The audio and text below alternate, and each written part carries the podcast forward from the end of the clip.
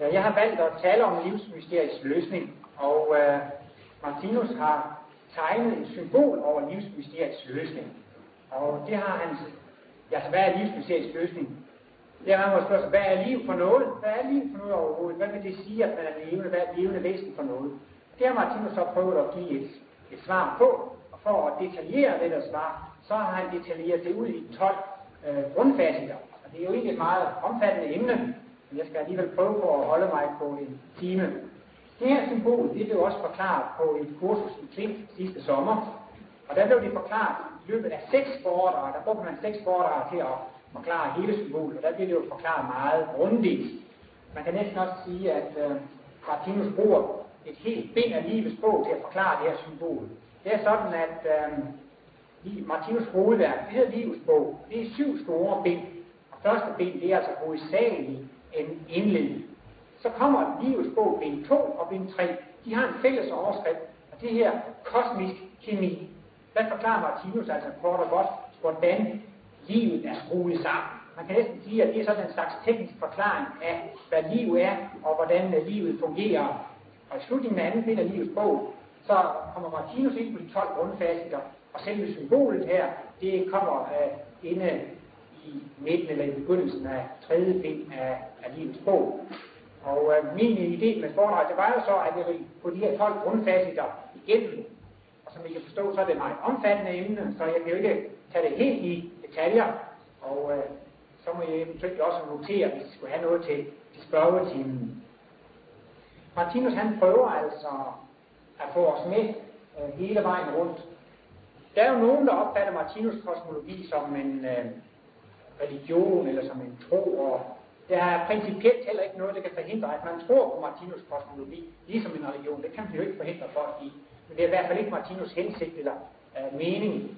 Martinus øh, kalder jo også sit værk for en åndsvidenskab, og det er jo så fordi, at han mener, at her kan man give nogle øh, logiske forklaringer på øh, livets store mysterier.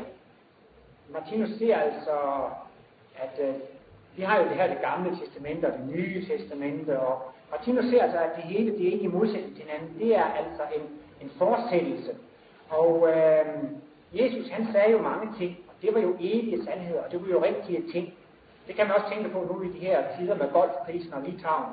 Det her med, at man skal vende den anden kind til, når man bliver slået, og man skal stikke svært i skeden. Og øh, ja, man kan måske også undre sig USA, det er jo også et såkaldt kristent land, men man kan jo ikke sige, at landet som sådan, at det er jo ikke fordi, at det skal hænge USA ud. Alle de europæiske lande har jo også et militær og er klar til at bruge våben, så man kan jo sige, at de er faktisk ikke blevet kristne endnu. De har endnu ikke stukket svært i skeden. Men øh, det er ikke fordi, at Jesus han mislykkedes med det, han skulle lave. Og øh, det er heller ikke fordi, at øh, det var forkert, det han sagde. Men det var blot det, at dengang, der skulle man tro på det, og det afgørende, det var, at man troede på det. Øh, og det, som Martinus vil med sin åndsvidenskab og sine kosmiske analyser, det er, at øh, man behøver sådan set ikke at tro på det. Man kan altså også komme til at bruge, ved at bruge sin fornuft og sin logik, og med fornuftige forklaringer, så kan man se, at det er rigtigt. Som lidt populært sagt, Ja, det er Martinus selv, der har sagt at Han sagde engang, at øh, øh, meningen med hans mission, det var at betale sig at vise, at det betaler sig at være god. Fordi folk, de gør jo ikke noget, hvis det ikke betaler sig. Og hvis man så øh, kan lære at indse, at det betaler sig at være god, ja, så kan man jo sige, at så, så er man jo, så er det jo lykkedes med kristendommen. Det var jo det, Jesus han ville, man skulle praktisere næstekærlighed. Og når folk ikke gør det i dag, så er det altså fordi, kan ikke umiddelbart indse, at det betaler sig, at det er logisk, eller at det er fornuftigt. Og Martinus har sådan en analyserække, hvor han jo altså, ja, hvis man altså skal have en opfattelse af livet og tilværelsen, hvordan skal man så bære sig ad med at bygge en opfattelse op? Hvordan skal man bygge sin egen livsanskuelse op, som står på i grund? Ja, det ene kan jo være det, at der er en meget klog men ham tror jeg på, så, så går det godt, eller ham der, han er endnu klogere, ham tror jeg på, så, så holder jeg på den rigtige hest. Men det er jo ikke meningen, at man skal uh, blive ved med at, at tro på, hvad andre siger. Meningen med udvikling, det er jo, at man skal bygge sin egen bevidsthed op på egne erfaringer. Altså det, der skal ligge til grund for, hvad vi kan acceptere, det er rigtigt, det er forkert. Det må være ens egne erfaringer. Det må være ens egne oplevelser. Så altså, Martinus ønsker, at man skal være meget kritisk over arbejde, så må man tage hans analyser op og undersøge dem, og så skal man holde analyserne op mod ens egne erfaringer. Så siger man, ja, Jamen det stemmer jo med det, jeg selv har erfaret. Og den analyse der, det stemmer også med det, jeg selv har erfaret. Og på den måde, så bliver det jo ens egen viden. Man kan sige, at i begyndelsen er det jo Martinus viden, men hver gang vi har bekræftet en af hans analyser ved selvoplevelse, så er det jo faktisk blevet vores egen viden. Og det er jo på den måde, at vi kommer til at bygge vores bevidsthed op. Og til en gang, så får vi jo fuldstændig bevidste. Det bliver altså kosmisk bevidste. Og det er altså ikke på basis af tro, men på basis af, at vi har bygget det op på uh, egne erfaringer. Der er også en af mine venner, der bruger det her billede med en detektivroman, at når, sådan har jeg det også, når jeg læser sådan en kriminalroman, så kan jeg aldrig, eller til det, så kan jeg aldrig finde ud af, hvem der er morderen det. Men uh, så kommer der jo altid detektiven ind i den sidste scene, og samler alle overlevende i dagligstuen, og så siger han, det er hushovmesteren, der er morderen, fordi det og det og det og det og det, så remser han 10 forskellige ting op. Det er 10 oplysninger, som jeg også har fået, da jeg har læst bogen. Men jeg har bare ikke fået i stand til at drage den samme konklusion som Sherlock Holmes eller detektiv. Jeg havde oplysningerne, men jeg var ikke i stand til at drage konklusionen. Og sådan er det virkelig med vores eget personlige liv. Vi har så mange erfaringer, så mange oplevelser. Og hvis det så kom til Sherlock Holmes eller en detektiv og hjalp os lidt, så kunne vi drage mange flere konklusioner af de erfaringer og de oplevelser, vi har haft. Sådan er faktisk Martinus. Han er jo sådan på livets område, Sherlock Holmes eller en detektiv, det hjælper os til, at vi kan drage flere konklusioner af det, vi har oplevet. Så med hele Martinus arbejde, der ønsker han altså, at vi skal ikke acceptere noget som helst, som vi ikke kan bekræfte med selvoplevelse. Så må man hellere lade de analyser ligge. Martinus har sagt, tag det af min analyse i bruge, og lad resten ligge. Og altså, hvor skal man så begynde? Ja, Martinus starter altså her med øh, livsmysteriets grundfase nummer 1, og øh, det er jo, hvis vi overhovedet skal starte om at starte, snakke om livet osv., så, så må vi jo blive enige om, at der findes noget. Man kan sige, hvis der overhovedet ikke eksisterede noget som helst, så var der ingenting, så var der bare et stort tomrum. Der var heller ikke nogen, der vidste, at der var et stort tomrum, for der var ingen mennesker, så var der kun ingenting. Men det, nu kan jeg konstatere, at jeg eksisterer, I eksisterer, der findes noget. Så det må jo altså være et, et, et usvigeligt sikkert grundlag. Der kan vi alle sammen være enige. Der eksisterer dog noget. Hvis en siger, nej, jeg tror ikke på, at det eksisterer noget, så har vedkommende jo benægtet det. Men i og med, at der er noget, der benægter det, så har man jo modbevist sig selv, så er der jo noget, der benægter, så eksisterer der jo noget. Og Martinus har her øh, med de her seks forskellige farver symboliseret alle de energier, der findes i hele verdensal. Og så er der øh, yderligere symboliseret her noget, Martinus kalder for moderenergi, som styrer og regulerer alle de andre energier. Og hvis vi, det er næsten ligesom, hvis vi samler alle spektrets farver, hvis vi tager alting på et sted, så bliver det faktisk hvidt. Hvis man ser det hvide lys, så synes man, det er ikke en farver i det, men spalter man det i prismen, så ser man, at det indeholder alle farver. Så det her, det er altså symbol på, at der er noget, der eksisterer. Det første, vi kan gå ud fra, når vi vil til at løse livsmysteriet, så må, må vi jo alle sammen blive enige om, der eksisterer noget. Der findes simpelthen energier, både i den fysiske og den åndelige verden.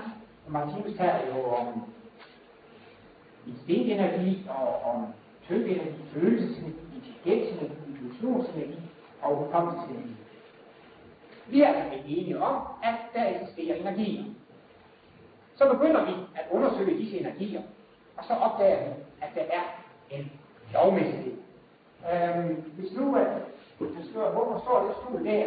Jamen, det var jo fordi, at, at jeg flyttede dem. Det var jo en årsag til det.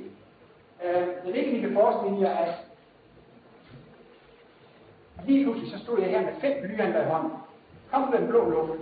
Så er der nogen, der vil sige, ah, jeg havde dem i ærmet. Man tror ikke på, at de bare kom ud af den blå luft. Men en vil måske sige, ja, men øh, du må have materialiseret dem, eller der er ingen, der vil acceptere, at jeg lige pludselig står med fem blyanter i hånden, og de kom ud ingenting. Det må der være en årsag til det.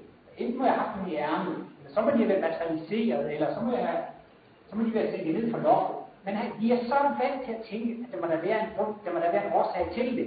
De kan ikke acceptere, at hvis jeg lige pludselig gik sådan her, og tænkte, det ser da mærkeligt ud. Og så siger man også, ja, men det må der være en årsag til, at han går så mærkeligt. Hvorfor må han, han, han går så mærkeligt? Og i virkeligheden er vi meget mere vant til den her tanke, at der er ikke noget, der kan ske uden en årsag. Altså stolen kan ikke lige pludselig svære op i luften. Jo, altså I siger, det er fordi tyngdekraften bliver ophævet. Nå, jamen så var der jo en årsag til det. Altså vi er så vant til, at det, at øh, jeg tror, at enhver vil acceptere, ja, hvorfor står det der lysbilleapparat der? Jamen det er jo fordi, der var en, der har produceret, det, en, der har købt det, og så er der en, der har skubbet det derhen og stillet det derhen, og så var der en, der tændte for det, og derfor er det der. Så der er altså simpelthen en, en, en, en årsag til det hele. Ser man på universiteter og læreanstalter og alle steder, hvor man forsker, så kommer man jo også kun til lovmæssigheder. Det er jo ikke bare i fysikken, at man kan lære om årsag og virkning. Historikerne siger jo også, ja, men hvis kejseren gør sådan, så gør befolkningen sådan. Eller psykologerne siger, at hvis en person gør sådan og har det symptom, så reagerer omgivelserne på den måde. Økonomerne siger, ja, men hvis man forholder den pris og forholder det der, så, så er det en anden markedspris, der falder. Og sådan er det jo faktisk inden for alle videnskabelige discipliner på universitetet og, og højere læreanstalter. Der er simpelthen en årsag og en virkning. Altså når der er noget, der sker, så er det fordi, at der er en årsag til det. Og det har Martinus altså symboliseret her. Årsag, virkning, årsag, virkning, årsag, virkning. For nylig så jeg også tre bandekarambole i fjernsyn, der med de her billiardkugler, så er det en, står man en kø, og så støder han til kugle. Det er jo en årsag. Han støder, det får den virkning, at den løber ind og rammer banden, så springer den ud fra den samme vinkel, og så rammer den anden bande og springer ud fra den samme vinkel, som, og så kan man så hele tiden se, at det er langt kæde af årsager og virkninger. Så alt, hvor vi studerer energiernes verden, bliver vi vidne til, at energierne reagerer lovbundet eller lovmæssigt. Selv øh, er jeg kemiingeniør, og jeg har læst kemi, og det er jo faktisk det, det hele drejer sig om inden for kemi. Det er jo at finde lovene for reaktionerne. Og jeg er jo meget overbevist om, at saltsyre, det reagerer som saltsyre det eneste gang. Det er årsag til, at tingene bliver sur. Man kan ikke hælde saltsyre på, og så bliver det basisk, eller så bliver det sødt eller noget andet. Øh, de reagerer fuldstændig øh, lovmæssigt. Så der er der ingen modsætninger mellem kosmologien og, og, og naturvidenskaben. Man kan faktisk sige, at det gælder både for de åndelige energier og de fysiske energier, de reagerer lovbundet. Der eksisterer ikke nogen energier, som ikke reagerer ifølge deres egen natur. Og når vi nu altså konstaterer, at det er en kæde af årsag og virkninger, vi skal så studere denne øh, årsag og virkningskæde, for eksempel ude i naturen. Jeg synes, det er så dejligt, at Danmarks Radio og TV2 konkurrerer næsten om, hvem vi kan sende flest naturfilm. Og jeg synes jo, hver gang man ser en naturfilm, så får man bekræftet, hvor er det dog logisk. Der er ingenting, der måtte stige i naturen. Alt på en kredsløb, og man bliver altså, jo mere man studerer dyrene, jo mere overbevist bliver man om, at det er logik. Og det har Martinus altså valgt korsets tegn til at vise, at øh, når vi studerer energierne, det er, den er årsag og virkningssammenhæng, så bliver vi vidne til, at det er noget meget logisk. Her har Martinus så symboliseret et lille stykke af vores solsystem. Jeg kan forestille mig, det kan være jorden, og det er jo Jupiter og solen og Venus og sådan noget. Og øh, vores solsystem, det er måske også meget mere genialt, end vi selv har forestillet os. Hvis vores morfru havde været for langt ude, så havde vi jo været bundfrosne, og hvis vi havde været for tæt på, så var vi jo blevet siddende. Og hvis det var sådan, at jorden ikke holdt en ganske bestemt bane, det er der nogen, der prøver at regne på. Hvis jorden bare var et lille stykke nærmere solen, så ville det have været for varmt til at jorden, så ville det ikke kunne have levet liv. Hvis jorden var kommet lidt for langt væk fra, men jorden har lige præcis den afstand fra solen, der skal til. Og øh, det er også noget, der formåler jorden, altså øh, oceanerne og havene, de har jo en temperatur, som kun varierer nogle ganske få grader det synes man også, at det er jo fantastisk, at vores jord, de, ikke bare med millioner, måske, ja, måske et par milliarder år, har stort set haft øh, den samme temperatur. Og det er også helt utroligt, at ud af vores jordklode, en gang var det bare en glødende ildkugle, sådan en issø, så begyndte det ganske langsomt at blive afkølet, og der begyndte efterhånden at komme oceaner, der kom liv i oceanerne, der kom mosser og lav og regner og indsættede dyr i havet og nu er det altså vokset frem til sådan en vidunderlig grøn og blå planet, hvor du så ovenikøbet har fået mennesker, der kan lave fjernsyn og video og dejlige opvarmede rum og med kunstig belysning osv. Er det dog ikke utroligt, at i løbet af 5 milliarder år, så er sådan en glødende ildkugle blevet forvandlet til sådan en smuk planet med sådan en lang række dejlige ting. Det siger Martinus, at der ser man altså, at der må simpelthen have været en bevidsthed bag. Der må have været altså en, en, en logik han ikke eksisterer som en ting, der svæver fri i luften. Det må jo være et øh, egenskab hos en bevidsthed. Altså, øh, man kan også sige, at har altså en fuldkommen bevidsthed, men kosmisk bevidsthed, en veludviklet bevidsthed, så har man netop også det, at denne bevidsthed tænker fuldstændig logisk. Og så kan man også gå et skridt videre og sige, ja, men altså, logik og bevidsthed, bevidsthed, det kan heller ikke noget, der svæver frit omkring i luften. En bevidsthed kan jo kun være noget, som er knyttet til et levende væsen. Bevidsthed Man kan ikke forestille sig, at en stil eller klaver, eller, eller det bare svæver rundt måske i, i luften. Altså, bevidstheden, det kan kun være et, øh, en egenskab hos et levende væsen, hos et øh, viljeførende noget. Og øh, dette symbol, det ser man meget ofte på Martinus bøger, men man ser det altså ret sjældent i hans symboler, og her er så et af de steder. Og øh, det er altså et symbol på det levende væsen. Martinus anser jo også hele verdensallet, alt hvad der eksisterer, for at være et ene gigantisk stort levende væsen. Så på den måde kan man også sige, at det er et symbol på alt liv. Og lidt senere skal jeg også komme ind på, at Martinus rent analytisk kan inddele et levende væsen i tre dele. Og øh, nogle steder siger han altså også, at det er livsmysteriets løsning. Det er altså denne forklaring af, at levende væsen sådan analytisk kan inddeles i, i tre dele. Man kan sige, at Martinus har kortest udtrykt livs, livsmysteriets løsning som et treenigt princip, der han vil ud i tre. Og så her i øh, de 12 grundfaciter, der er han sådan en ud i 12 stykker. Og hvis man skulle være endnu mere interesseret i livets kemi eller livets struktur, hvordan er et skruet sammen, så kan man læse slutningen af tredje del af livets bog. Der har han noget, han kalder 63 livssubstanser. Og det er jo det, han kalder kosmisk kemi, så det er så næsten ligesom en kemisk, fysisk, teknisk beskrivelse af, hvordan et levende væsen er skruet sammen. Meget ofte i Martinus bøger, så får man først lidt enklere, så tager han en runde mere, så bliver det lidt mere uddybet, og så tager han en runde mere, så bliver det endnu mere uddybet. Men øh, Martinus mener, at der findes altså en energiernes verden. Og hvad er energi? Det er vibration, det er bevægelse. Der findes altså et helt bevægelsesocean, og det er det, Martinus kalder for det skabte. Og for ikke at forvirre det med andre begreber, så har han også øh, lavet sin egen nomenklatur, kan man sige. Han kalder det skabte for X3. Men altså, en bevægelse kan vi ikke opleve en anden bevægelse. Altså i toget, kan forbi et andet tog, det oplever toget oplever ikke noget. Hvis der er en maskine, hvor der er svinghjul, det står stille, så begynder svinghjulet at køre langsomt, så kører det op maksimal hastighed, så begynder det at ganske langsomt og langsomt og så stopper det. Svinghjulet har det ikke selv oplevet, og nu kører det hurtigt, nu går det, og nu går det langsomt, men fodbolden ned ad kugle hvis skudt i mål, den oplever ikke noget, de ser på, de gør måske nok. Men en bevægelse kan ikke opleve en anden. Øhm, alt det skabte, det er altså energiernes verden, det er noget, som det levende væsen kan bruge til at manifestere sig med, til at handle igen. Hvis man vil udtrykke noget, ja, hvis man er en billedhugger, der udtrykke noget, så må man jo have noget læge eller noget marmor eller noget skulptur. Hvis man er maler, så må man have malelærer eller noget maling for at kunne udtrykke sig. Altså hvis et levende væsen vil manifestere sig, handle eller udtrykke, så må de jo, de kan ikke udtrykke sig med ingenting i et noget ingenting. Et levende væsen, det må simpelthen have noget, nogle energier og udtrykke sig igennem, nogle materialer, og hvis man vil opleve noget, så må man også have et fysisk redskab. Hvis man vil se noget i den fysiske verden, så må man have et fysisk øje. Hvis man vil høre noget, så må man også have et fysisk øre, der kan opfange af svingningerne. Og sådan er det altså, at hvis man vil kunne opleve noget, så må man altså også øh, have bestå af disse energier. Men altså, denne energiernes verden, det skabtes verden, vibrationernes verden, det er kun noget, som er et redskab for det levende væsen. Martinus taler her om, at trekanten i midten, det er jeg. Det er vores allerinderste væsens kerne. Vi siger jo nogle gange, jeg går og jeg spiser. Man siger jo ikke bare spiser. Øh, så vil man spørge, hvem, hvem spiser? Ja, går. Ja, hvem går? Han siger altid, jeg spiser, jeg går. Og vi tænker egentlig slet ikke over det mere, men det vi refererer til, det er jo vores inderste væsens kerne. Vi kan jo opleve, at vi bliver ældre. Men vi føler os jo altid som det samme. Jeg føler mig virkelig som Ole Terkelsen. Jeg føler mig jo som, som den samme. Jeg føler mig ikke som Svend Hansen engang imellem. Og nu begynder jeg at føle mig som Kurt Olsen, og nu begynder jeg at føle mig. Jeg føler jo hele tiden lige præcis, at jeg er mig.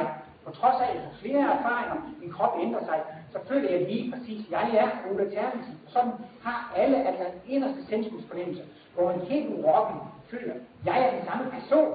Men selvfølgelig oplever man noget at, at at gøre forandring, men man har altså en, en, en, en evig indre centrumsfornemmelse, en, en jeg-fornemmelse. Og det er altså dette jeg, som med, med Martinus siger her, når han siger, at dette jeg, det har en skabe evne. Dette jeg, det er noget, som er uden for energiernes verden, men det har en evne til at benytte energien. Og denne evne kalder han for skabe evnen eller modenergien. Så altså, han kalder dem også X1, X2, X3. Det er jeg, det er skabe evnen, det er X. og modenheden skabe det er X2, og så er det skabelsesverden, det er X3. Så altså, vi, vi har et jeg, og al livsoplevelse, det går faktisk på, at dette jeg, det ønsker noget. Det, der driver al udvikling, der findes ikke en eneste vibration, en eneste bevægelse i hele verden, som ikke udspringer af det, at der er levende væsen, som gerne vil noget. Det er altså ønsker og længsler og begær, der driver hele udviklingen, der driver alt tilværelsen. Man kan også sige det lidt anderledes, at det er da dejligt, at det, der driver den evige udvikling, det er lysten. Det er lysten, der driver værket. Alt, hver gang et levende væsen, altså det er jo skaber, hver gang det bruger sin skabeevne for at sætte gang i, i energiernes verden, så er det for at få sin ønsker opfyldt. Og øh, hvis man deler det meget simpelt, så kan man dele tingene i det, der er behageligt, og det, der er ubehageligt. Og selvom man er myre, eller giraf, eller stille, eller nordknude, eller mælkevejsvæsen, eller giraf, eller alle levende væsener, de har et til fælles, og det er det, de vil gerne opleve behag, og de vil helst undgå ubehag. Det er netop det, der garanterer, at udviklingen altid skrider i den rigtige retning. Og dette jeg, det ønsker altså at bruge energierne, så vi får dette resultat. Og så kan det, så det er altså, vi har en inderst evig uforandret væsenskerne, som altså benytter energien. Man kan næsten sige, det er lidt ligesom en jonglør i cirkus, han står og jonglerer boldene. Sådan er det altså også vores jeg, det er jongløren, som får lov til at jonglere med forskellige energier i alle mulige variationer.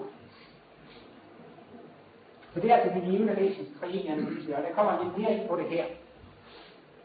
Men hvis man siger, så er det vel, altså, vi konstaterer, der findes energier, undersøger vi energierne, ser vi, at de opfører lovmæssigt, årsag og virkning, og studerer vi denne kæde af årsager og virkninger, så bliver vi vidne til en meget stor logik. Og vi ser jo altså, at denne logik, den altså udtrykker, at der, at der simpelthen er bevidsthed bag. Og en bevidsthed kan ikke være en i luften svævende ting. Der må simpelthen være. De må være en egenskab hos et levende væsen. Altså, der eksisterer et levende væsen. Men hvis der kun var et eneste levende væsen i tilværelsen, så var der alligevel ikke noget liv. Han har jo været på dansk Palle alene i verden. Det er sådan en lille dreng. Lige pludselig opdager, at han er alene i verden. Og altså, det der jo ligesom er pointen i den bog, det er så, så det er ikke noget ved at leve, når man er fuldstændig alene. For alt liv er baseret på vekselvirkning, baseret på kommunikation. Martinus ser jo det hele verdenshandel som et eneste gigantisk stort levende væsen. Og man kan ikke dele verden i to dele. Der mig selv og resten af universet. Og der hvor mine energier møder universets energier, der opstår en reaktion. Og denne reaktion, det er livets oplevelse. Hvis der falder noget lys på min netlinje, så er min netlinje min egen energi. Kommer der lys udefra, det er energi udefra, der opstår en reaktion, og det er livets oplevelse. Og jeg kan altså kun opleve livet ved at vekselvirke med noget udenfor. Og øh, her har Martinus symboliseret, at der findes ikke kun et eneste levende væsen. Og hvis der kun var et eneste levende væsen, så havde den levende væsen ikke nogen at kommunikere med. Det var alene i. Så fandtes der ikke noget liv. Men dette gigantiske store levende væsen, der opfattes i flere levende væsener, sådan at det eneste levende væsen har den fornemmelse. Det har en fornemmelse af, at jeg er, og så det. Jeg står her, en klaver står der, og stolen står der. Vi kan adskille mellem jeg og det. Der er jo, jeg har ikke studeret så meget, men der er jo nogen, der har studeret barnets udvikling. Og de siger altså i starten, så tror barnet faktisk også, at moren hører med til barnet. Altså, det er ligesom ikke rigtig fundet ud af nu, at moren og, og at, at moren er, er adskilt. Det kommer sådan et eller andet trin, og moren så bliver væk, og så skal det op for barnet. At, altså, at, at, at, det er adskilt fra moren, at der findes et jeg og det. Men altså, psykologerne mener faktisk, at i helt tidlige stadier, så er børnene faktisk ikke engang klar over, at, at, at der findes en verden uden for dem selv, at de er adskilt fra verden. De er faktisk ikke kommet til denne oplevelse nu, at jeg og det, det kommer altså ret hurtigt der i stedet. Tilgørelsen, så bliver man klar over, jeg er, og det er. Og det ser vi igen her symboliseret med de seks grundenergier. Det er det, Martinus kalder X3, eller det skabtes verden, energiernes verden. Og X2, det er skabeevnen, det er modenergien. Det er den evne, som jeg har til at komme i kontakt med energierne og til at opleve noget. Altså for at kunne bruge energierne, så må man jo have en evne til at bruge energierne. En maler, han må have en pensel og male med en billedhugger, han må have redskaber for at kunne hamre og mejse. Og ligesom har jeg altså også en evne til at bruge energierne. Og denne evne kalder Martinus for skabeevnen eller oplevelsesevnen. Og den energiform, der er som modenergi. Det er en energi, man ikke direkte kan opleve, men øh, det er den energi, der styrer, regulerer og kontrollerer alle andre energier. Så det her, det symboliserer faktisk hele verdenslandet uden for den levende væsen, det symboliserer det levende væsen selv. Og altså, hvis ikke det var sådan, at det var jeg og det, så var der ikke nogen livsoplevelse. Men det kan vi alle sammen konstatere. Jeg eksisterer, og jeg er adskilt fra det øvrige. Øhm, er det, den, denne, denne fornemmelse af jeg og at være adskilt fra det andet, den oplevelse bliver altså fornyet, og Martinus taler om, at når vi i udviklingen bliver materialister, måske ligefrem ateistiske materialister, så tror man, når min krop dør, så er alt borte, så er jeg væk. At der kommer man til den allerstørste adskillelse fra alt andet liv. Man tror altså, at, at, øh, det, at uh, ens fysiske krop, det er alt, hvad man er, når man er død, så er man borte. Altså man føler slet ikke nogen samhørighed med hele verdensallet. Martinus taler jo om, at han havde kosmisk bevidsthed. Og øh, der findes også mennesker, som måske ikke har haft kosmisk bevidsthed, men som har oplevet kosmisk glimt, og de har fået en, en følelse af, at jeg er et med alt andet liv. Jeg er et med hele universet. Den der kosmisk oplevelse, de får en fornemmelse af, at jeg er jo, jeg, vi er jo alle af det samme kød og blod. Altså, jeg, jeg er et med hele verden, så jeg er et med alt andet liv. Og til sidst så kan mennesker også, ligesom Jesus sagde, jeg og faderen er Jesus, så er man jo smeltet fuldstændig sammen. Men selv på det trin, siger Martin, så har man stadigvæk en, en jeg, eller en individualitetsfølelse. Men denne jeg, eller individualitetsfølelse, den skal alligevel fornyes eller forstærkes. Og den er faktisk ikke så stærk hos dyrene. De har jo meget mere flokbevidsthed. De, de føler sig ikke så individuelle, som vi gør Og planterne, de har jo også heller ikke så meget bevidsthed på det fysiske plan. Så altså efterhånden som dyrene bliver mere og mere udviklede, så forsvinder jo flokbevidstheden mere og mere, og man bliver mere og mere jeg-bevidst. Sagt, den største adskillelse, man kan føle fra hele verden, fra guddommen, den største adskillelse, man kan føle fra alt andet liv, det er i den materialistiske, ateistiske epoke. Nu øh, begynder Martinus her i det syvende grundfast en, øh, en, herop til, man har konstateret, at årsag virkelig årsag Hvis det var sådan, så kunne man jo tro, at hele universet bare var en robot eller en maskine. Der findes jo også nogle filosofer, som har, har haft det, de kalder en mekanistisk model. Altså, de mener, at hele universet, alt liv, det er faktisk ligesom en klokke, eller ligesom jeg nævnte, billardbordet.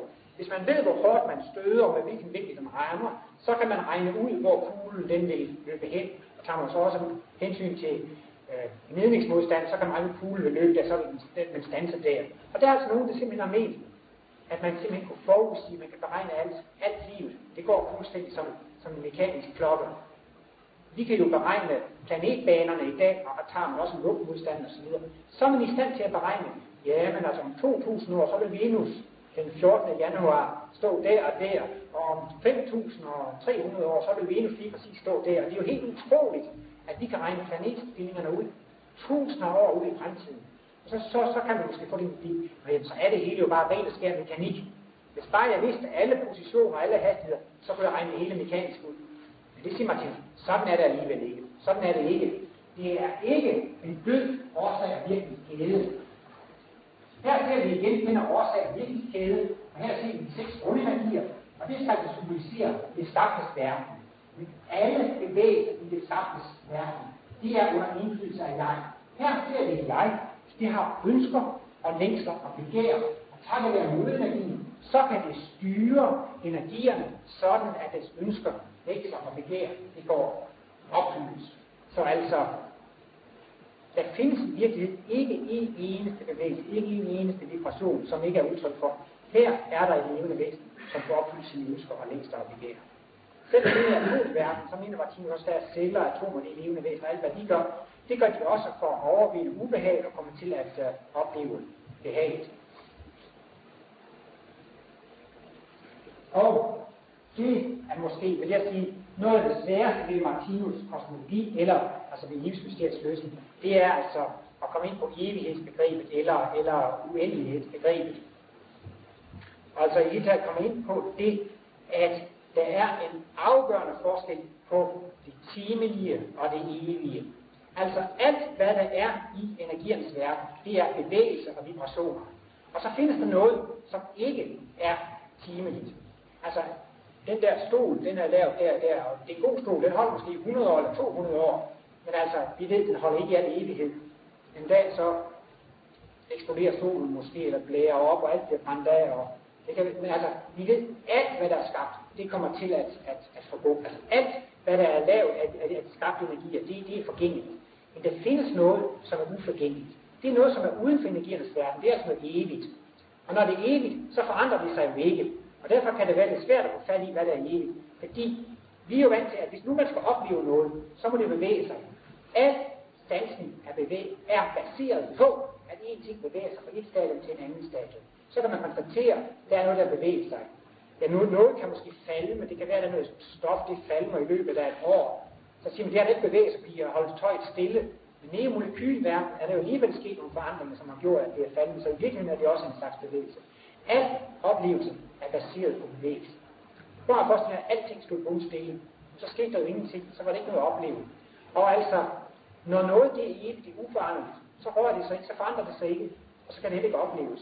Så altså, hvis noget skal være evigt, så skal det være uforanderligt. Om det ikke forandres, så rører det sig ikke, og så kan det altså heller ikke være tilgængeligt for sansning. Og denne jeg, som vi har, denne jeg fornemmelse, den er evigt den samme. Og øh,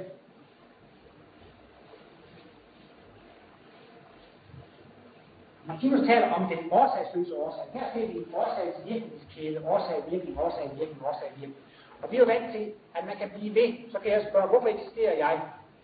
Ja, det er jo fordi min far og min mor, de fik et barn. Nå, jamen hvorfor eksisterer de så? Jo, men det er jo så fordi, at mine bedsteforældre de fik nogle børn. Jamen hvorfor eksisterer mine bedsteforældre så? Jamen det er jo fordi, mine oldeforældre fik nogle børn. Nå, jamen hvorfor eksisterer mine oldeforældre? Ja, det er jo fordi, mine tipoldeforældre. Og så kan man jo blive ved.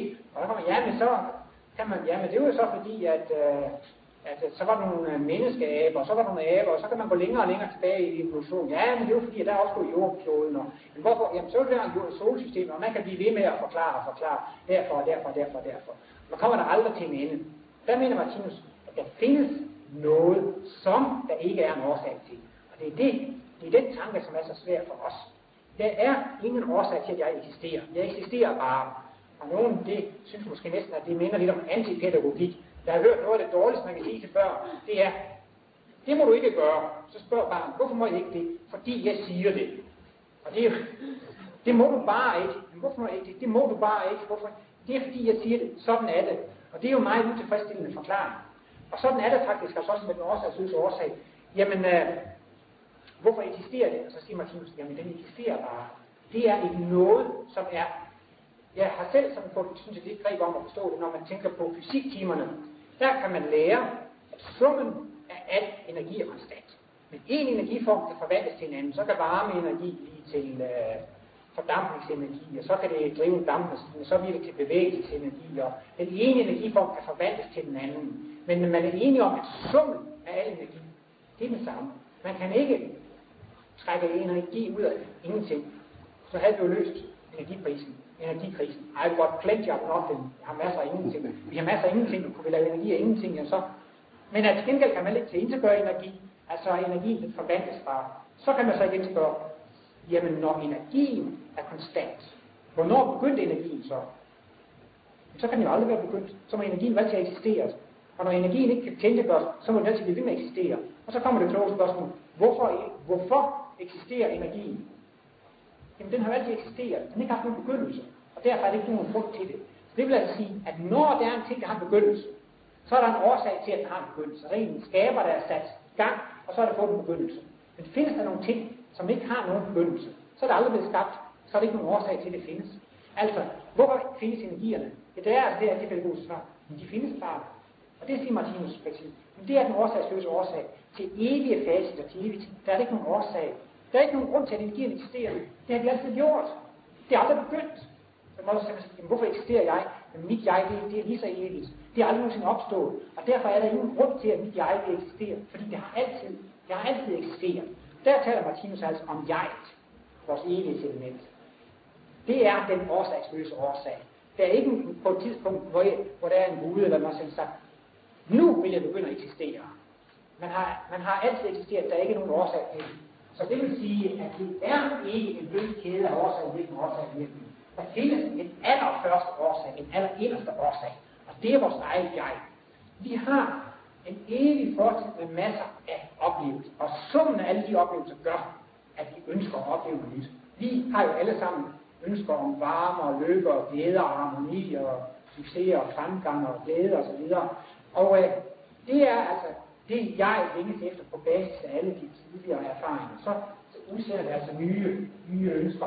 Og det er altså baggrund af alle mine tidligere erfaringer, så har jeg ønsket om at opleve noget nyt. Og det, når jeg så siger, det der, det vil jeg gerne. Det er altså den årsag, det er den første årsag til, at disse bevægelser bliver sat i gang. Men når man bruger energierne, så må man altså følge lovene. Og det bruger det her eksempel i kosmisk kemi. Hvis jeg nu gerne vil have et glas øh, solbærsaft, og så synes jeg, det er surt, så vil jeg hælde noget sukker i for at gøre det sødt. Hvis jeg så ved en fejltagelse kommer til at hælde salt i og røre rundt og sådan noget, så smager det jo forfærdeligt. Og så laver jeg røv, hvad er det for noget skidt? Nu har jeg lige forsket med noget sødt, så bliver det surt. Og så bliver jeg rasende på salt, og siger, så er det der sikkert noget elendigt stof, og så hisser jeg mig op over, at salt øh, reagerer som salt. Men de siger mig til, det kan man jo ikke gøre ved. Salt, det vil altid smage salt. Og sukker, det vil altid smage som sukker. Altså, hver stof reagerer ganske lovmæssigt. Og de love kan vi ikke lave op Så alle energier, de reagerer ganske lovmæssigt. Altså, bruge energierne, og vi kan altså benytte os af de lovmæssigheder, som energierne reagerer med hinanden. Og jeg har et hul på det her. Altså, det Martinus gør her, det er, at han kommer med en dybere analyse af det levende væsen, som altså en treenighed. Martinus siger altså, at det levende væsen er bestemt en enhed, men sådan analytisk set kan man sige, at det består af tre forskellige dele. X1, X2, X3, og det er altså jeg, skaber ring, skaber evnen og det skabte. Og der viser han altså også, at de tre dele, at de alle tre er evige realiteter. Nu har jeg, kan vi sige, jeg siger, at jeg har det inden for energiernes verden. Altså ekstremt faktisk energierne. Energierne er evige. Energierne, summen af energierne er konstant. Energi kan ikke opstå der ingenting. Det kan ikke blive til ingenting. Altså, så er energierne en evig realitet. Og så siger Martinus, der findes en skabeevne. Man kalder det også nogle gange oplevelsesevne. Hvis et levende væsen vil godt give sig til kende, så kan man kalde det en skabeevne, som manifesterer sig. Og hvis levende væsen vil opleve noget i energiens verden, og fortælle jeg hvordan man har oplevet, så taler han altså om en oplevelsesevne. Altså skabeevne og oplevelsesevne, det, det er det samme. Det er jegets kontakt med energiens verden, enten man handler ud i energierne, eller man oplever at ikke energiens verden. Hvis man forestiller sig, at der var et tidspunkt, hvor denne skabeevne ikke havde eksisteret, så måtte denne skabeevne altså være opstået. Så må der altså være noget, som har skabt denne skabeevne. Og hvis det så forud for skabeevnens opstået, havde været noget, der har skabt skabeevnen, så må det jo alligevel have været en skabeevne forud for. Derfor kan man jo indse, at det kan jo ikke være sådan, at der på et tidspunkt ikke var en skabeevne, så kom der en skabeevne. For man kan ikke få en skabeevne uden en forudgående eksisterende skabeevne. Og skabeevnen er lige så evig.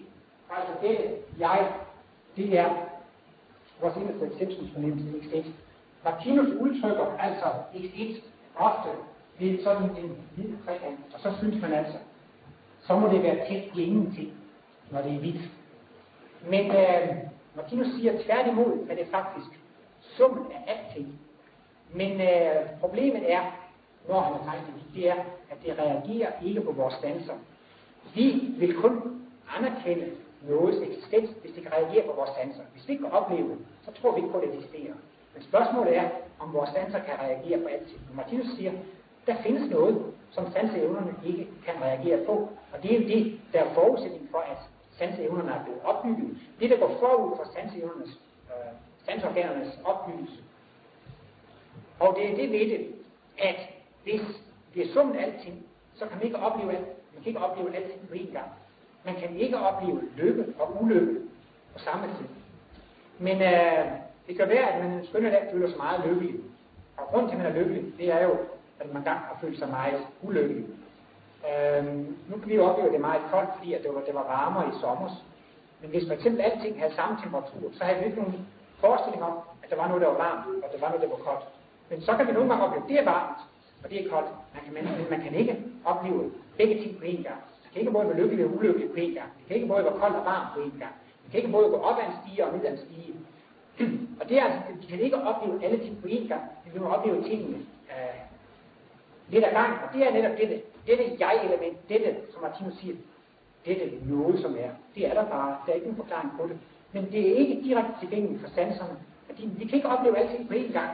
Men takket være denne skabe evne, kan så sige, Altså hvis vi nu siger, at det hvide lys, det er det, der indeholder alle farverne. Så kan det skabe evne, så kan det blive spaldet ud i alle øh, de forskellige, øh, alle spektrets farver. Når vi oplever, at noget er rødt, når der er en, der har en rød trøje der, så skyldes det, at så kommer der hvidt lys, og det grønne lys, det bliver absorberet, det bliver udslukket. Så kan man opleve det ene på det andets bekostning. Altså man kan sådan, ja, og det man gør på den måde, det er faktisk, at man tager evigheden og stykker den ud i små pakker, og så kan man altså opleve en lille pakker ad gangen. Man kan da ikke opleve alting på én gang. Og når man ikke kan opleve alting på én gang, så betyder det, at så reagerer det ikke på sanserne. Og det er altså det, jeg, det reagerer ikke på sanserne, men det er tværtimod det noget, som bruger sanserne. Det er det noget, som ligger uden for energiernes verden, der bruger sanserne. Og altså dette noget, altså faktisk summen af alting, der eksisterer, det er heller aldrig nogensinde opstået. Det er altså lige så evigt. Så Martinus viser altså, at det levende væsen, det er en levende realitet. Og øh, det er altså en enhed i analysen, så er det altså noget, som har en evne til at bruge energien. Og her har Martinus tegnet en lang række trekanter inde i hinanden. Og hver trekant symboliserer et levende væsen, og det skal symbolisere livsenhedsprincippet. Og øh, Martinus viser, at alt liv er afhængigt af andet liv. Jeg består af levende organer, der består af levende celler, der består af levende molekyler og atomer. Jeg kunne ikke gå rundt som et levende væsen, hvis jeg var lavet af granit. Men takket være, at organerne er levende. Organerne, de duede jo heller ikke, hvis alle cellerne var døde. Et organ kan kun være levende, når cellerne er levende. Ligesådan mener Martinus, at jordkloden er et levende væsen, at solsystemet er et levende væsen, at mælkevejen er et levende væsen. Og sådan kan man blive ved med at, at gå op af. Hvis vores jord ikke levede inde i solsystemet, så kunne vores jord jo heller ikke leve. Vi kunne ikke leve uden solskin. Uden solskin, så var der ingen planter, så var der ingen dyr, så var der ikke noget liv på, på jorden. Så altså hver eneste væsen er nødt til, for at kunne være et levende væsen, at være opbygget af andre levende væsen. Og ser vi altså et levende væsen her, så er det opbygget af levende væsener. Og det slutter ikke ved atommolekyler. Det fortsætter i duellen ned i mikroverdenen. Og øh, vi kan måske se, at der er mælkevejer og brugbare mælkevejer, og så kan man måske se, det er, hvad vi kender universet. Men det er jo godt, fordi vores kigger, der rækker ind i længere, de fortsætter i det uendelige ud af det. Vi viser, at alt det består af liv, ingen liv, ingen liv, ingen liv. Og levende væsen kan kun eksistere, når det er opbygget af andre levende væsener, og når det selv lever inden i et levende væsen. Og der kan man måske også få en fornemmelse af, at det eneste logiske, det er at være kærlig over alle andre levende væsener. Hvis man ikke er kærlig mod sine egne mikroindivider, så saboterer man jo noget inden i sig selv, sådan at, at øh, så bliver det jo sygt, og så bliver man jo selv syg. Eller man kan også sige, at vores jordklode, det er et levende væsen. Hvis vi så går i gang med at forurene jordkloden, så kommer vi jo selv til at leve i forurenet og, og, og et ødelagt område, så saboterer vi jo vores egne livsbetingelser. Så hver gang man handler ukærligt, Martinus definerer faktisk ukald som det, at man skader andre levende væsener. Hver gang man handler ukald, så skader man andre levende væsener. Og inden i ens egen krop, så bliver man delvis syg og det udenfor, så kommer man også til at leve i, i et ødelagt miljø. Så man vil at forstå, at hele universet er opbygget af liv inden i liv, inden i liv, inden i liv. Selv det eneste logiske, det er at være til gavn og glæde for alt andet liv. Og øh, for at liv kan eksistere, så må der også være noget at eksistere. Noget at opleve. Her er Martinus egne et, øh, et, et spiralkredsløb. Og øh, Martinus taler om, at øh, i den evige udvikling, der øh, er der visse principper, som bliver gentaget. Hvis vi skal tage et billede i gamle dage med sort-hvid foto, så kan man ødelægge billedet, hvis blænden, blænden er åben for langt, så bliver billedet overbelyst. Og hvis blænden er åben for kort tid, så bliver det sort eller mørkt, så er det underbelyst, så bliver det næsten heller ikke noget. For at få et virkelig godt foto, hvor der er en meget fin balance mellem lys og mørke. Og så får man altså et meget skarpt billede, når der er en meget fin balance mellem lys og mørke. Og sådan er det også i Martinus i det evige liv. Der er epoker, hvor man oplever meget mørke, og der er epoker, hvor man oplever meget lys. Og det er vel ikke nogen overraskelse, at det er her i den fysiske verden, altså her i dyreriet, det er jo kulminationen af mørket. Og det er jo netop det kan man jo næsten sige, altså det her med atombomber og giftgasser, bakteriologisk krig osv., det er altså kulminationen af mørket.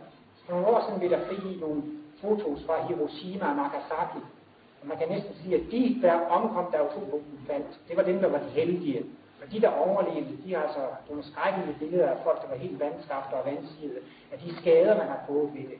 Så altså, det er de yderste mørke, kan man sige. Det er altså atombomben og, og, og de der ting. Martin taler altså så også om åndelige tilværelsesplaner, hvor man kan opleve så meget lys. Så kan man sige, at vi så ikke skaffe noget af det der mørke væk, men, men have lige så meget lys? Så siger Martinus, hvis man fjerner noget af mørket, så fjerner man også tilsvarende noget af lyset. Altså hvis man har været rigtig, rigtig, rigtig ulykkelig, så kan man også blive enormt meget lykkelig. Hvis man kun sådan har været lidt små ulykkelig, så kan man også kun sådan blive lidt små lykkelig. Så ved man ikke, hvad det vil sige at være rigtig lykkelig, hvis man ikke har prøvet at være rigtig ulykkelig. Så altså, hvad er vigtigst på sådan et sort hvidt foto? Er det lyset, der er det vigtigste, eller det mørket? Der må man sige, det er præcis lige vigtigt, begge dele.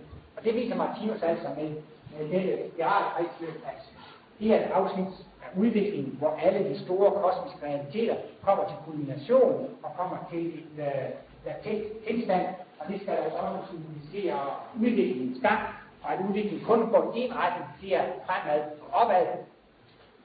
Martinus mener, at ens udviklingstrin det er summen af alle tidligere erfaringer. Og da vi hele tiden gør nye erfaringer, man så, så vokser vi jo hele tiden. Nogle gange kan det se ud, som om man går tilbage. Men det er jo det, at skade bliver man klog. Nej, barn skyer ilden. Altså nogle gange så dummer vi os rigtig gevaldigt, og synes man nu ser ud, som om det går tilbage. Det kan også være, at man har været syg og ligget i sengen i mange år, og synes, nu går der skrækkeligt tilbage med mig. Men man har så oplevet så meget, man har fået så meget erfaring, så i virkeligheden så er man, man gået fremad. Det synes jeg også er så dejligt med Martinus kosmologi. At tænke sig, at der ikke er en eneste erfaring, der er spildt, og man kan altså være ganske sikker på, at altså, at udviklingen går kun i en retning, det er fremad altså, og opad, fordi udviklingstrinet det er summen af alle tidligere erfaringer. Altså det er øvelse, der gør mester. Øvelse og træning udvikler os, og det, det jo faktisk udvikler os allermest på det nuværende trin, det er altså smerten og lidelsen. Hver gang man har oplevet smerte, så kan man føle med andre mennesker, som har en tilsvarende smertefuld situation, og det er jo så det, Martinus gør.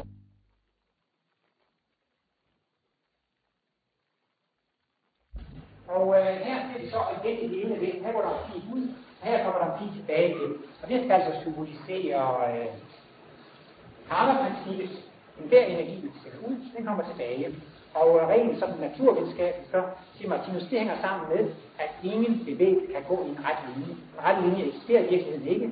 Og de moderne fysikere og matematikere, de er også kun at tale om, at rummet krummer. Og det er også en konsekvens af Einsteins relativitetsteori, at, øh, at den rette linje eksisterer i virkeligheden ikke. Man taler om, at, at, at rummet krummer. Og øh, da Martinus han taler ikke om rummet krummer, han siger blot, at energien kan ikke gå efter rette linje, den kun gå i cirkler. Noget dødt kan ikke sætte en bevægelse i gang, kun noget levende. Og når så dette en årsagsløse årsag, jeg eller min energi i bevægelse, så må bevægelsen komme tilbage til det samme jeg igen. Det er, fordi Martinus, ikke noget straffeprincip, det er kun et pædagogisk, en kærlig belæring. Øh, det kan jo være en, som har såret mig, så siger en gang, at bare lige vide, hvordan du har såret mig, så siger jeg så, jamen jeg vidste jo ikke, at jeg såret dig. Hvis jeg vidste, du oplevede sådan, så har jeg jo ikke gjort det. Og sådan kan vi også selv såre andre, og vi er ikke klar over, at vi sårer andre, så fordi vi lærer vide, at vi har såret dem. Og så siger man, jamen det vidste jeg da ikke. Nej, hvordan skal vi så nogensinde lære, hvordan vi virker på andre, hvis ikke det var sådan? Så er det netop sådan, at de fejl, vi gør på andre, kan vi selv få lov til at opleve. Men også det gode.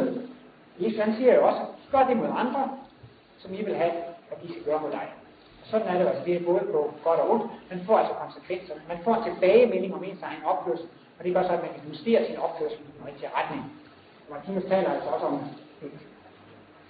at man at disse skæbne burde, skæbnefølge, de kan faktisk blive sådan parkeret til de stillstand. Lad os nu sige, at jeg har myrdet 200 mennesker, så skal jeg så selv myrdes 200 alligevel inkarnationer efter hinanden, så kommer man lige ind på livets scene her til at opleve, så bliver man slået ihjel og bliver sendt tilbage, og så kommer man ind igen, bliver slået ihjel, og så bliver man sendt tilbage. Det kunne jo være, at man så, når man har slået ihjel 117 gange, så har man fundet ud af, det er meget ubehageligt at slå ihjel, og man har ikke lyst til at slå ihjel, og man holder helt op med det.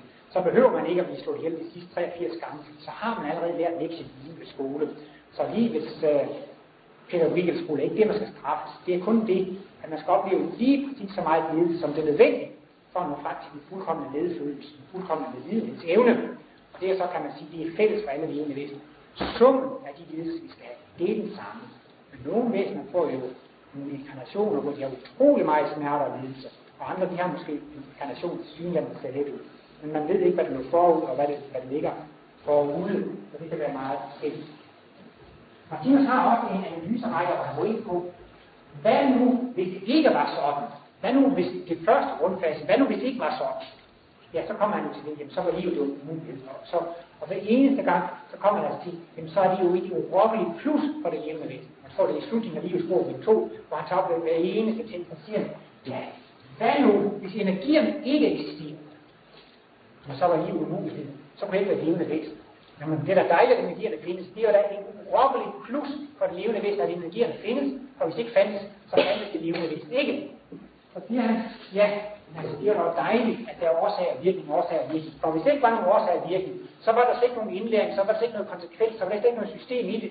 Prøv en gang at tænke dig, hvis nu ikke der var sådan en årsag og virkning, så kunne man jo så lave en kogebog, så skal der komme så meget salt i, og så, så meget sukker og sådan noget. Men så den næste dag, så reagerer saltet som peber og sukker og som saftevand. Ja, hvis man aldrig nogensinde var nogen konsekvens, så kan man jo smide alle kogebøger ud af vinduet. Hvis saltstyren af, man jo tid ikke reagerer på samme måde, så kan vi smide alle kemibøger ud af vinduet. Man går simpelthen ikke, man kan simpelthen ikke gøre en eneste erfaring, fordi det vil aldrig blive på samme måde næste gang, så det bliver fuldstændig tilfældigt. Så det er dejligt, det er sådan, at det er virkelig. Hvis det ikke var sådan, så var livet en mulighed. Så det er et urokkeligt plus for det levende væsen, at årsag og virkningskæden eksisterer. Ligesom altså, hvis logik ikke eksisterer, så var det hele tiden også kaos. Det hele var en år. Altså, der var ikke noget som helst system. Livet ville være en umulighed. Og der ser man altså, at det er et urokkeligt plus for det levende væsen, at logikken eksisterer. Og lige sådan bliver så også en bevidsthed af væsen, altså at hvis det ikke var sådan, så var livet en mulighed. Men da det er sådan, så er det jo urokkeligt plus for det levende væsen. Hvis ikke det var sådan, at jeg var adskilt fra verden, så hvis det ikke var sådan, at jeg kunne konstatere, at jeg er, og det er, så var man jo i samme situation som Palle alene i verden. Så var der faktisk ikke noget at opleve. Men det er jo dejligt, at livet er faktisk skruet sådan sammen, at alle kan føle, at jeg eksisterer, og det eksisterer. Så det er et urokkeligt plus for det levende væsen, at der findes et jeg og det. Det må man også sige, det er et urokkeligt plus for det levende væsen, at de kan alle sine ønsker og længsler og begær opfyldes. Altså dette jeg, det er den allerførste årsag, som sætter alle energier og bevægelser i gang. Alle energier og bevægelser findes, tjener kun til at opfylde det levende væsens ønsker. Derinde er os, der kommer til at dø med alle ønsker og længsler opfyldt. Så er det jo dejligt, at vi har reinkarnationen. Så, så vil man jo gerne reinkarnere igen, for at få alle de ønsker opfyldt, som ikke fik opfyldt i sidste liv. Øh, hvis vi fik alle ønsker opfyldt i det her liv, så kunne man jo roligt sige, så gik man ikke til den evige hvile. Fordi så er det ikke noget ved at leve mere, så havde man for alle ønsker opfyldt. Men det er så, øh, jo så dejligt, at vi på grund af det, vi har oplevet sidst, Martinus taler om, at det, man er med af, det fremstår som mørke, og det, man øh, længes efter, det fremstår som lys. Selv ens livret kan fremstå som mørke, hvis man får det tit, men så begynder man at længes efter noget nyt, så fremstår det som et lys. Så det er dejligt, at det sig sådan. Hvis ikke folk sig sådan, så var det det levende væsen en mulighed. Og hvis ikke det var sådan, at det levende væsen var en evig realitet, ja, så har der været et tidspunkt, hvor det levende væsen ikke eksisterede. Men livet kan jo ikke opstå ingenting. Så vil, det, så vil livet aldrig nogensinde være opstået. Det gør måske ikke noget, fordi der er ikke nogen, der vil vide om, at livet ikke opstå. Der er jo ingenting. Men øh, man må jo sige, at øh, det er der fordel for det levende væsen, at det er evige realiteter. For ellers så er livet ikke eksisteret, for det er et urokkeligt plus. Og det er også et urokkeligt plus, at man kan være opbygget af levende væsener, og at man kan leve inde i levende væsener. Det er et urokkeligt plus for levende væsener. Hele verden, så deres system er lige inde i inde i væsener. Det er et urokkeligt plus for det levende væsen, at det kan få lov til at opleve kontrasterne, lys og mørke, og at det hele tiden kan føle, at det bevæger sig væk fra mørke, at det er med, at det bevæger sig frem mod Hvis det ikke var sådan, så var det ikke noget at opleve, så fandtes livet overhovedet ikke. Og sådan, hvis ikke man kunne få en respons eller en feedback på det, man oplevede, så kunne man aldrig nogensinde udvikle sig. Så fik man jo ikke nogen holdepunkter. Man, man vidste ikke, hvordan det virkede på andre. Man fik ikke nogen konsekvens. Man Fik ikke nogen tilbagemelding. Så når det er så, så er det også en urolig plus for det ene. Og når man kigger på igennem det hele, så siger man, men så ser man jo, det er jo fantastisk. Det hele, det er jo virkelig et eneste stort plus for det levende væsen. Og så kommer han så til øh, livs, livsmysteriets løsning, altså grundfæsten i 12, og så siger han så, det er altså ligesom der står i Bibelen, at alt er så godt. Og øh, det går hele Martinus kosmologi, hans værk faktisk også på at vise, at alt er i virkeligheden udtryk for kærlighed. Man kan ikke bortforklare, at der er noget, der er ubehageligt. Men som jeg var inde på før, lys og mørke, begge dele er ligeværdige. Ser vi på sort-hvid så er lyset lige så nødvendigt for mørket. Hvis ikke der fandtes ulykke, så fandtes lykken ikke. Hvis kulden ikke fandtes, så fandtes varmen ikke. Man kan ikke opleve én eneste ting, som kan opleve modsætninger. Altså hvis vi kunne sige, jamen kunne vi ikke lave verden sådan, at vi halverer mørket, men ved at vi halverer mørket, så halverer vi også lyset. Og det forstand, så har vi også i den grad indskrænket livsoplevelsesmuligheder. Så det er faktisk godt, at der lige præcis findes så meget lys og så meget mørke, som øh, der findes. Man kan sige, at Martinus værk, det er faktisk det, at han retfærdiggør mørket. Der er en del af symbolet, som jeg faktisk ikke har været inde på, det er jeg tænkt på, at jeg vil tage til indledningen, men så kan jeg jo tage det her afslutningen. Og det er, at det, der er baggrund for symbolet, det er en orange skive. Og denne orange farve bliver i Martinus symbolteknik anvendt som symbol på dyreriget, og på den energi, der er fremherskende i dyreriget, det er tyngdenergien, og den har altså også sådan en eksplosiv, destruerende tendens. Det, der er det store mysterium for det moderne tænkende menneske, det er det ondes problem. Jeg har lige bladret lidt i en bog, uh, altså ikke engang læst men har bladret, det er han er Isaac Singer, han, det er en jøde, som har fået Nobelprisen. Og deri kommer han blandt andet også ind på, at det jo faktisk også efter 2. verdenskrig et stort problem for de troende jøder at tro på en god og en kærlig Gud, og hvordan kunne Gud så tillade, at alt det, der skete der i øh, koncentrationslejrene, det kan være svært for jøderne at tro på den alle kærlige Gud. Men det er ikke kun for jøderne, jeg mener, sådan er det alle mennesker, der overhovedet tænker efter. Det var vist også mange stykker, hvor der kom et stort jordskil i Portugal, og det gav et stort frafald fra den katolske kirke. Der var mange mennesker, der sagde, jamen når, så, når Gud kan lade så mange mennesker dræbe ved et jordskil, så kan Gud ikke være, være alle kærlige. Og det er måske også en af grundene til, at kirken er næsten så tomme i dag. Folk tror ikke på, at Gud kan være alle kærlige, når man ser på det. Og jeg synes jo også, netop i disse dage her, hvor vi hører rapporter fra Litauen om golfkrisen, altså man, man ser det optræk til krig og mor og drab, og man synes, det er så meningsløst, så forfærdeligt. Man kan føle sig afmægtig, man kan ikke engang stoppe det. Og det er altså virkelig et stort problem. Det er altså mørkets problem. Og det synes jeg i hvert fald, at det er noget af det, der har slået mig ved Martinus Det er altså, at han på en måde retfærdiggør mørket, at han forsvarer alt og alle, forklarer, at, at, at alle ting er nødvendige. Og Martinus mener altså, når han siger, at alt er såret for os, at der findes ingen djævel, der findes ikke nogen direkte onde magter. Det, der findes, det er uviden. Og når man, når man er uviden, så kan man gøre fejl. Sådan kan man også i kemilaboratoriet. Når man ikke ved, hvordan stofferne reagerer, men man alligevel hælder dem sammen, så kan det godt ske at eksplodere. Og øh, det er jo ikke fordi, at øh, det er ondskab, at det eksploderer. Det er jo dejligt, at ting kan eksplodere, især hvis man skal ud og køre bil. Det er jo dejligt, at der findes en eksplosionsmotor. Det er jo små kontrollerede eksplosioner, og så kan man tøffe afsted i sin bil. Så det er ikke fordi, det er noget galt med eksplosionerne, men man må jo lære at, at beherske dem, øh, beherske dem rigtigt. Martinus siger også, der hvor uvidenhed ophører med at ophøre, der ophører det onde med at eksistere. Der hvor uvidenhed fjernes, der ophører det onde med at eksistere. Altså, det er i virkeligheden ikke tale om ondskab, det er tale om uvidenhed. Når vi skader andre, så ved vi ikke, at vi virkelig skader os selv. Men takket være dette princip, så kommer vi tilbage. Så altså, det der er, det der er det store problem for det moderne tænkende mennesker, det er altså det ondes problem, det er det mørkets problem. I dag har Martinus bøger jo været udgivet i snart 60 år livets bog. Vi er i 1932, det er altså, på den måde snart 60 år siden. Og man kan undre sig over, at, det er så, så lidt kendt stadigvæk. Martinus mente netop, at, at sådan nogle ting som det, det der optræk til nu, altså krig og, og den slags ting, det var noget, der ville få folk til at stille spørgsmål. Så længe vi har det godt og så videre, så behøver man måske ikke tænke så meget over det. Men øh, vi har også tit i fjernsyn set billeder fra Beirut, hvor der er sådan ene bydel efter den anden bliver smadret. Altså små søde børn, der løber rundt i gaden med de dejligste brune øjne, og så lige bang, så er de væk eller lemlæster, og man synes jo, det er så meningsløst. Man ser også sådan møderne næsten skrige til himlen. Altså, hvorfor? Hvorfor? Og jo mere problemer, krig og mor og drab man kommer til at desto mere har det dette spørgsmål sig på. Martin han mente faktisk selv, at, at når man nu kommer, nu når altså alle de her store problemer med forurening og krigen og alt sådan noget, altså alle de her økonomiske, når det hele tårner sig op der, så vil folk virkelig begynde at råbe, til det sidste folk mennesker næsten råbe til himlen, om at få en forklaring. Hvad er meningen med alt det her udskab? Altså, man kan synes, det er så meningsløst. Hvorfor skal de nu til at smide bomber og giftgas, og kan man ikke snakke om det? Altså, man synes, det, det, det, det er så urimeligt.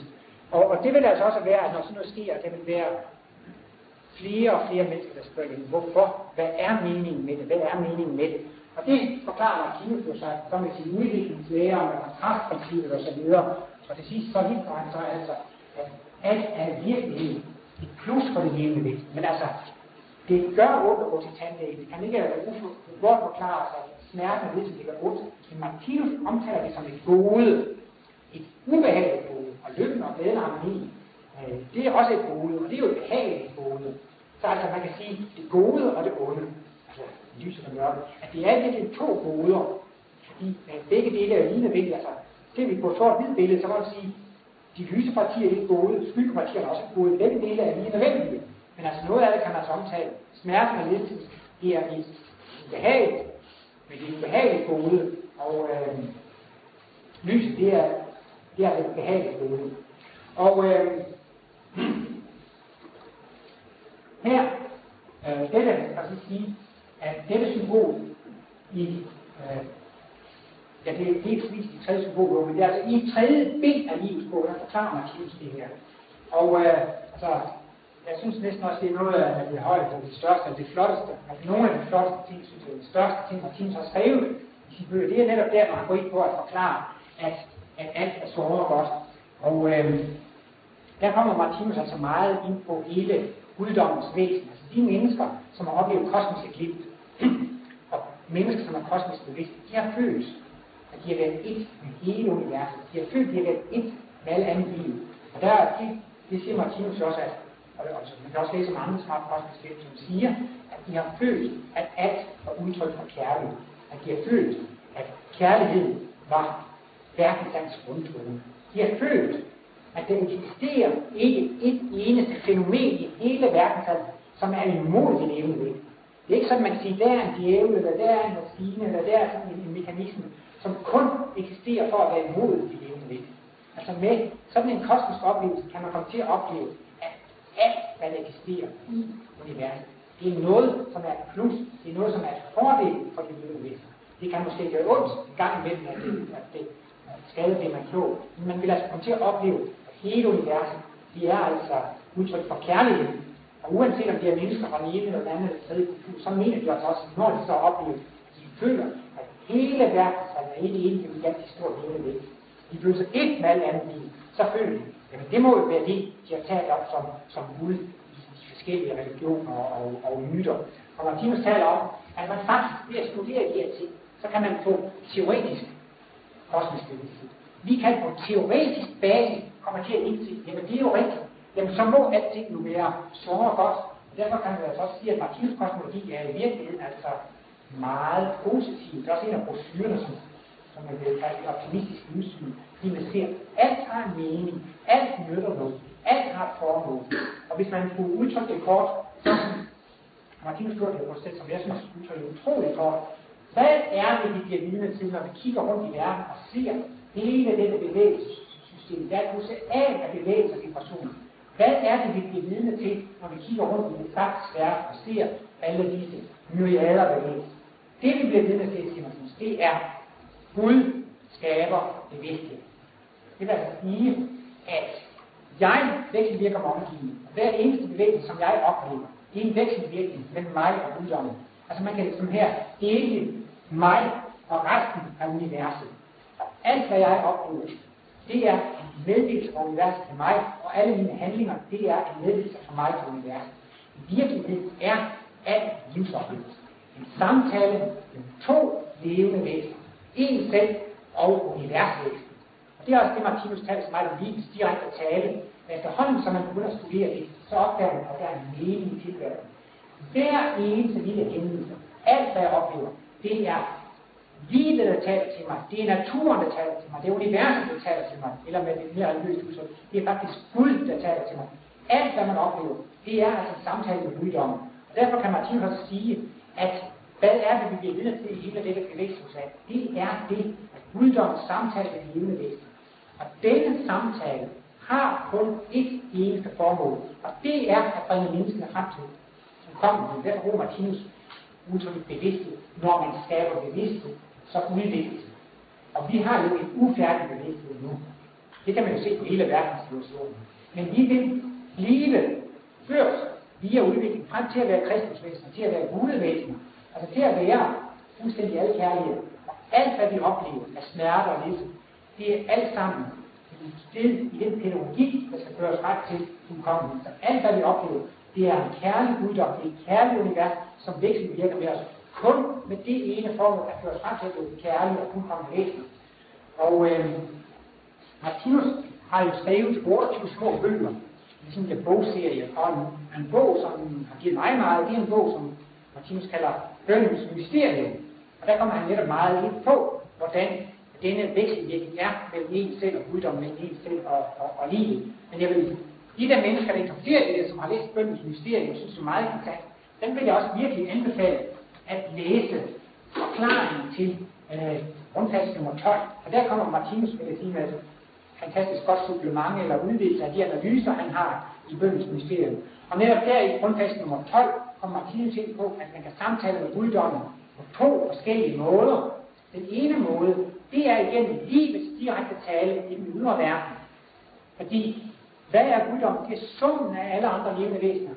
Når jeg går en tur i skoven, så går jeg en tur i guddommen, og hvis jeg sparker en hund bag i, eller en menneske bag i, så sparker jeg jo en celle i guddomsorganismen. Altså, hver eneste levende væsen er en celle i hele Gudsorganismen, i hele universorganismen. Så altså, jeg væksten virker med guddommen ved at samtale med andre mennesker i den ydre verden. Og Martinus kalder jo sit hovedværk for livets bog, for derved at hjælpe os til at lære at forstå livets direkte tale. Altså, alt hvad vi oplever, det er udtryk for bevidsthed. Alt hvad vi, mange mennesker siger, livet er meningsløst. Jeg kan lige så godt være selvmord. Der er ingen mening i livet. Men der mener Martinus, der er en mening i livet. Der findes som sagt ikke en bevægelse, en vibration, uden det at tale om, at det er Gud, der skaber bevidsthed, eller at det er Gud, der taler til os. Så der er mange, der taler om den grå hverdag, men i virkeligheden er hverdagen utrolig guddommelig. Det er ikke os, der skal flygte til paradiset. Det, der drejer sig om det, at trække paradiset her ned på, på jorden. Altså, øh, hver gang vi taler med andre mennesker, gør noget med andre mennesker i livet, så gør vi det faktisk mod stiller i guddommen. Og det er altså en vekselvirkning med, med guddommen. Og det er jo altså meget vigtigt, at man ganske langsomt begynder at blive øvet og trænet og vant til at læse denne livets direkte tale. Det er slet ikke nogen rå hverdag. Det er altså alt, hvad vi oplever, det er guddommeligt tale til os, som kun har det ene formål at hjælpe os frem i udviklingen. Så selv smerten og lidelsen kan man måske komme til, at man er taknemmelig for, og man kan se, uden den smerte, uden det problem, så vil jeg ikke komme til den erkendelse, jeg har nu.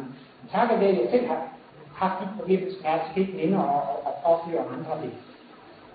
Men hvad det er lige så inspirerende i forbindelse med forklaringen af alt er så godt. Og det er jo virkelig, kan man sige, når han skal forklare grundfast nummer 12, alt er så godt, så er det virkelig en analyse af guddommen. Det er virkelig en analyse af det højeste, der overhovedet Det er en analyse af hele verdenssalget.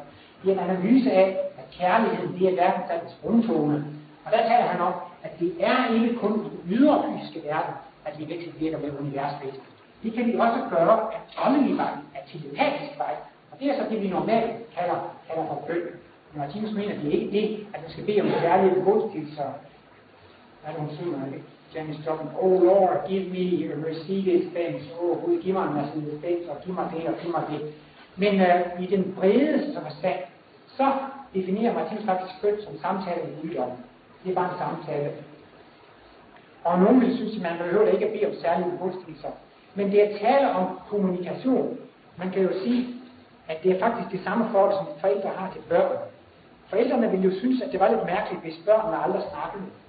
Ja, de, de, så blev de 1 og 2 og 3 og 4 og 5 år. men Børnene sagde aldrig, men de ville ikke snakke med forældrene. Og forældrene ville synes, det var mærkeligt, hvorfor siger børnene ikke noget? Jamen børnene siger sådan, jeg ville da ikke være skulle lege, jeg ville ikke have din tid med at snakke og så videre. Men altså, man vil da gerne vækse hjælp med børnene. Og sådan er det faktisk også, når folk siger, jamen jeg vil da ikke, jeg vil da ikke ulejlige med uddommen, jeg behøver da ikke noget, jeg kan da sagtens klare mig selv. Men det er faktisk at sammenligne med børn, som, som siger, jamen, mine forældre har så travlt, jeg vil ikke snakke til dem. Det bliver da et mærkeligt familieliv, hvis børnene de bliver 5 og 10 og 15 år, og de siger ikke et ord til forældrene. Det, det bliver en mærkelig relation. Forældrene bliver da glade, når de snakker lidt sammen.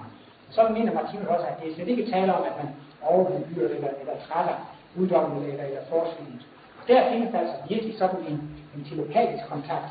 Og Martinus mener altså, at når man begynder at vende sig til at se hele verden som et levende væsen, og man vender sig til at rette sin bevidsthed mod, mod uddommen, så vil man til sidst en dag føle sig mere fortrolig med guddommen, end det noget som helst andet menneske.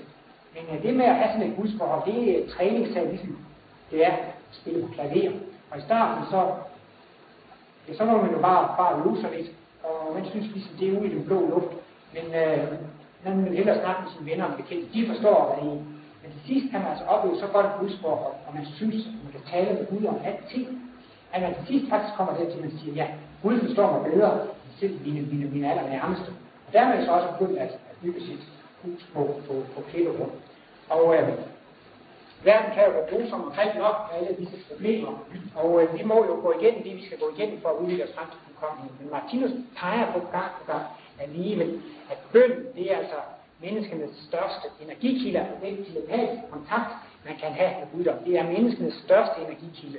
Og hvis det kan øh, give os særlige begunstigelser, og det heller ikke kan gøre, at vi undgår visse problemer, så kan det give os kraft og styrke til at øh, gå øh, mange besværligheder igennem.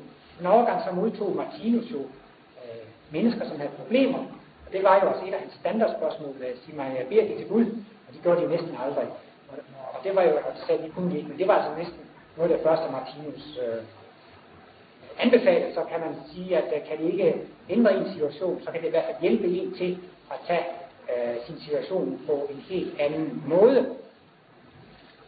Øh, Martinus taler lidt i begyndelsens mysterium om, at viden alene kan ikke garantere lykken, og tro alene kan ikke garantere lykken, men Martinus mener altså, at indsigt i de kosmiske analyser i forbindelse med den fuldkommende bøn, det kan sikre et lykkeligt liv. Så selv om man skal gå rundt med smerter og problemer, så kan man alligevel få sjælstyrke til at gå igennem med oprejst pande og med, med, med humøret i, i behold. Så det, der drejer sig om, og det er altså som hele udviklingen faktisk bærer frem til, altså alt hvad vi oplever, alt hvad det vibrerer, det har kun det ene til formål, at udskaber bevidsthed, altså udskaber os op til at få kosmisk bevidsthed.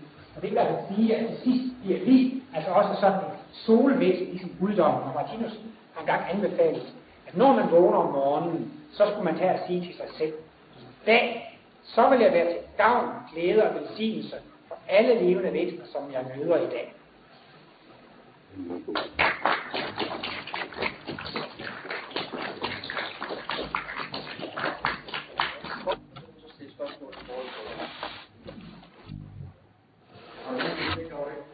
Ja, Martinus han uh, siger jo, at det han prøver på, det er at beskrive virkeligheden.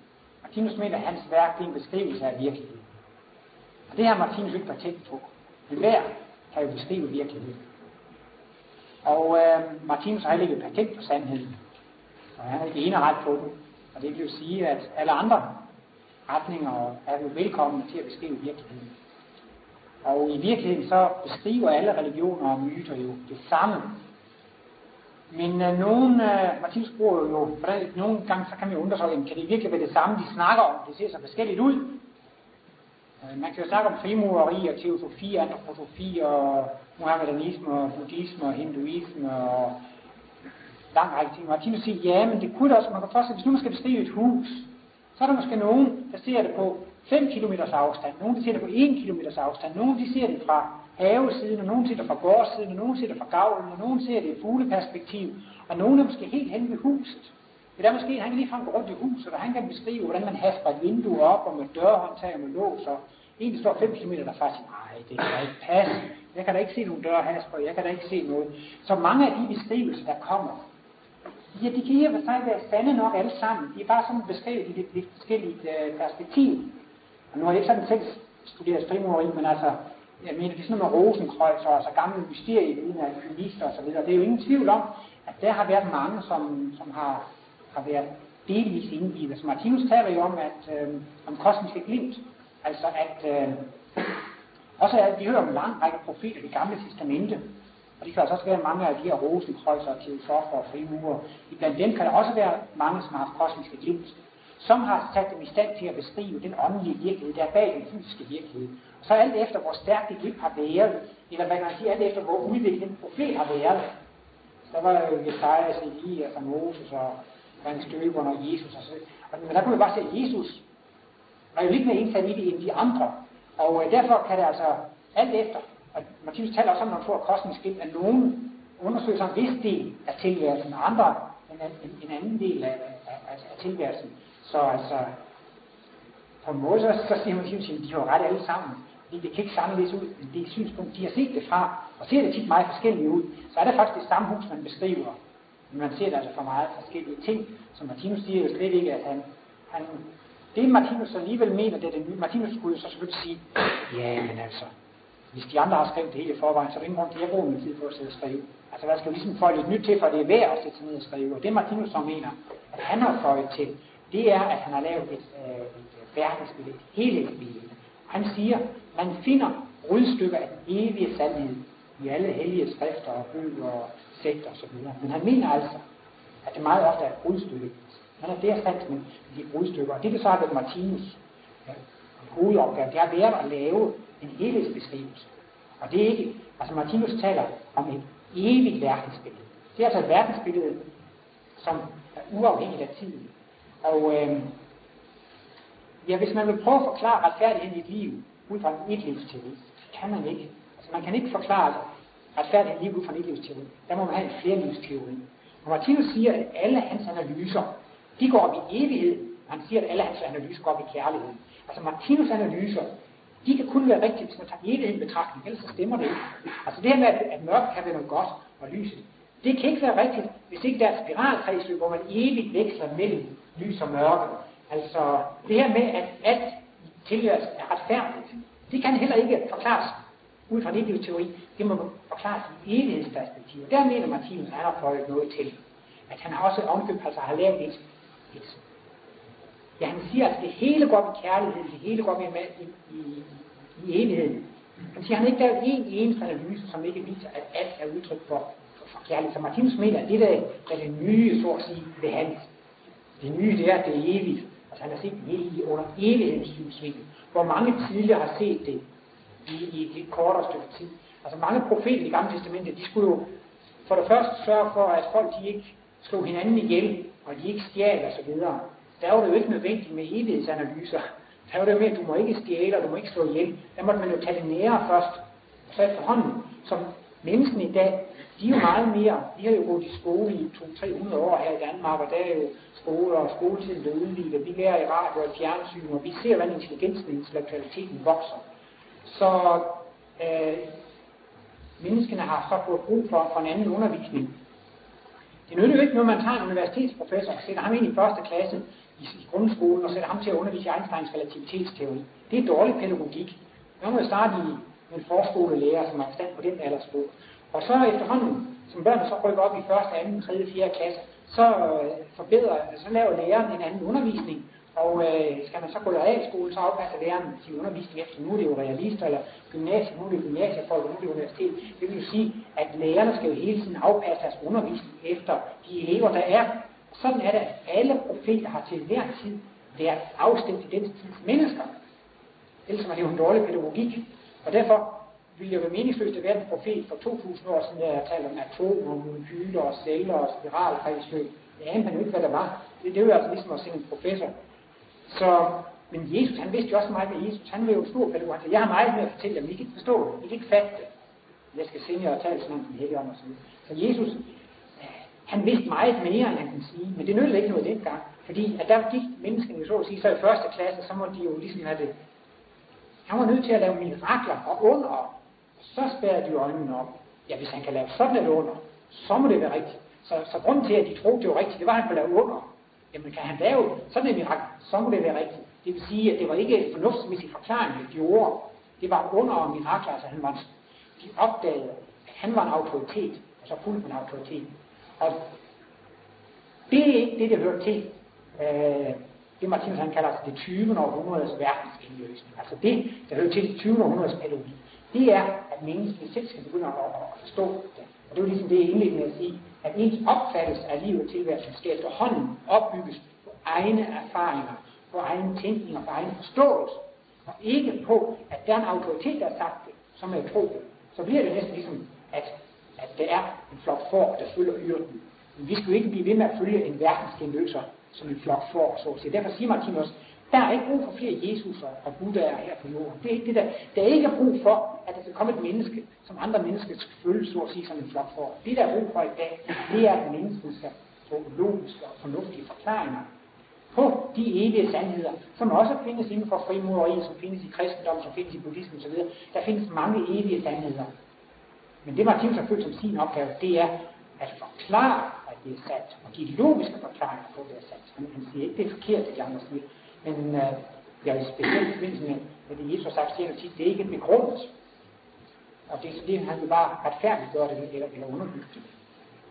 Ja, det var jo et langt øh, svar, men jeg ved ikke, nogen det var, det var jo, men jeg kan sige, at det forklaring, jeg fik også, den var også meget Nå. ja. Ud af foran, hvor det snart på de under tolv, jeg løber så op, at det så godt. Ja. Men så snart er vi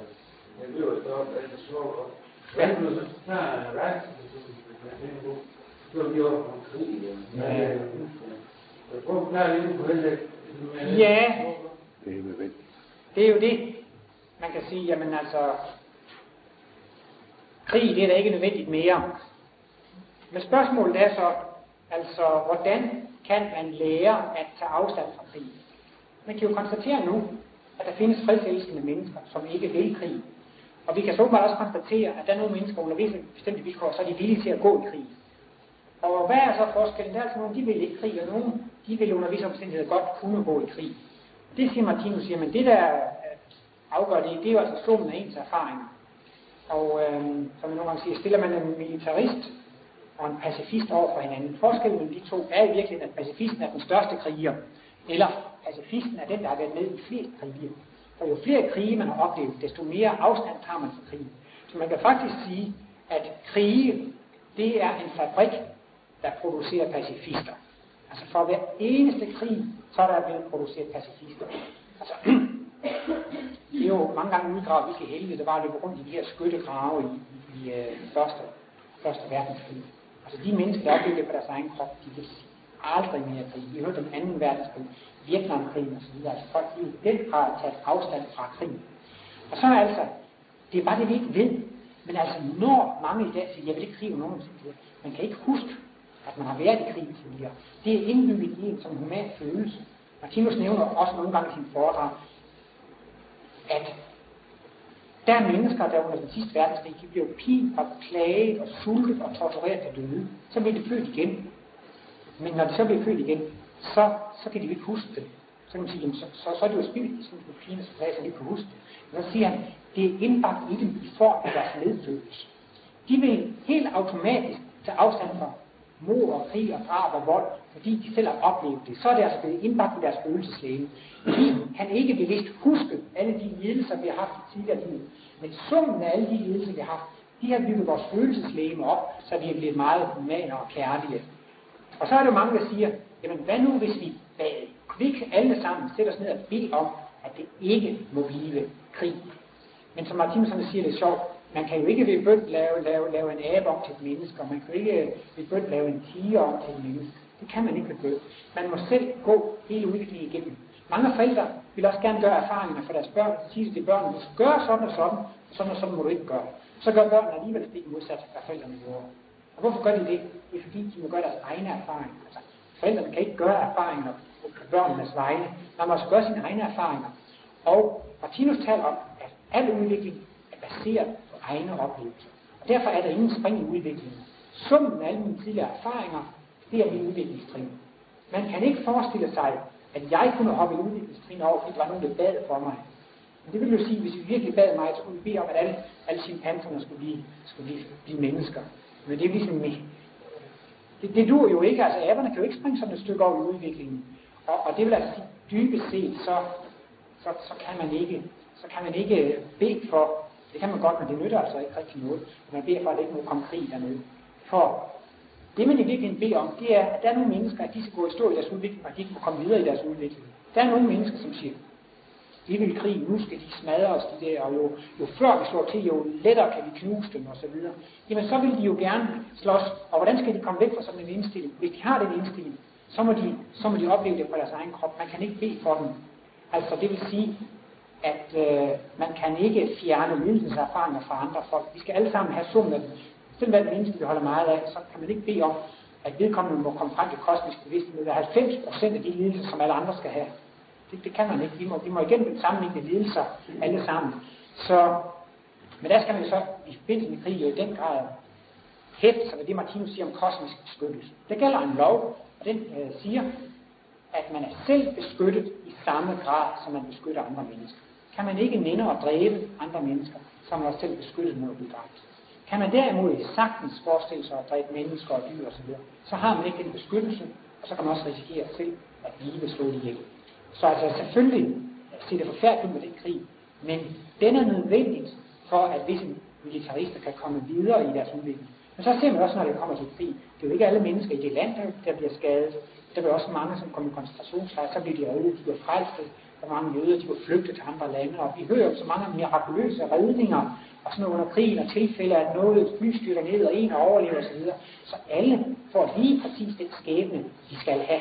Og det vil sige, at vi, vi, vi er beskyttet. Vi har, vi har en beskyttelse omkring os. Og den beskyttelse, vi selv nyder, det er den beskyttelse, vi giver andre. Og man behøver i og for sig ikke at være så urolig, fordi at øh, man er selv beskyttet lige så meget, som man beskytter, beskytter andre.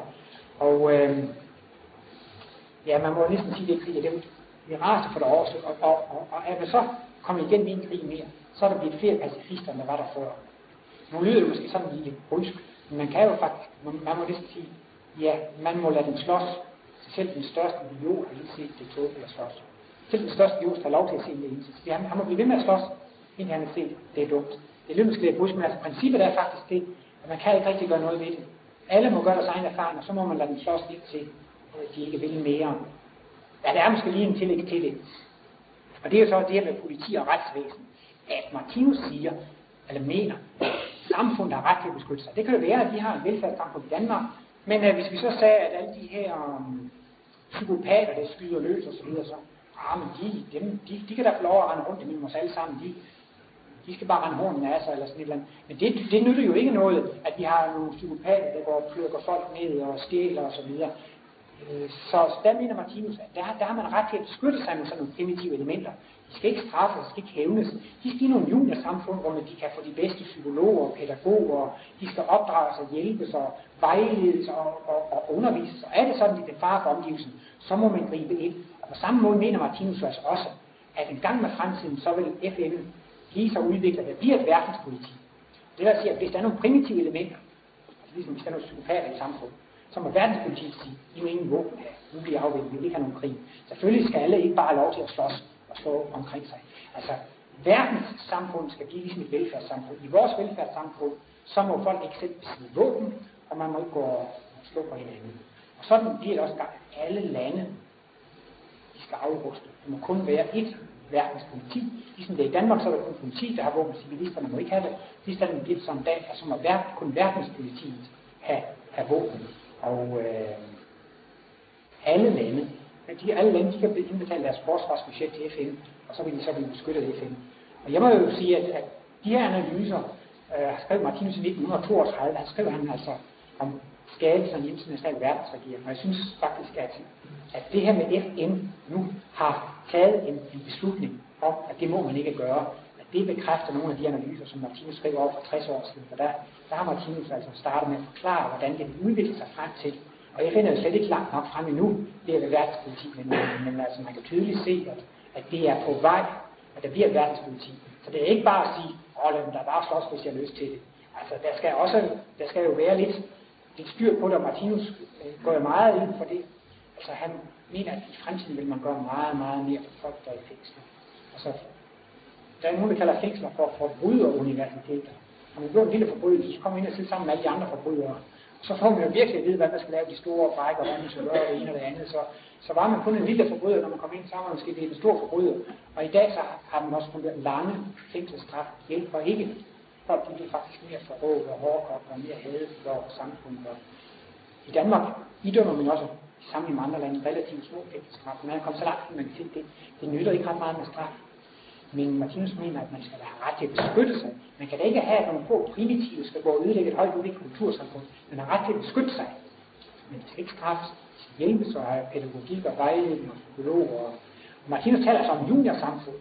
Altså om, at, øh, at der vil man altså have teater, biografer, fodboldbaner og boksekampe og og altså, så, vil det, nej, nej. Og så vil det så være et kultursamfund udenfor. Der er jo ikke interesseret i boksning og fodbold og sådan noget primitivt noget, men der må de jo gerne lege med det stadigvæk.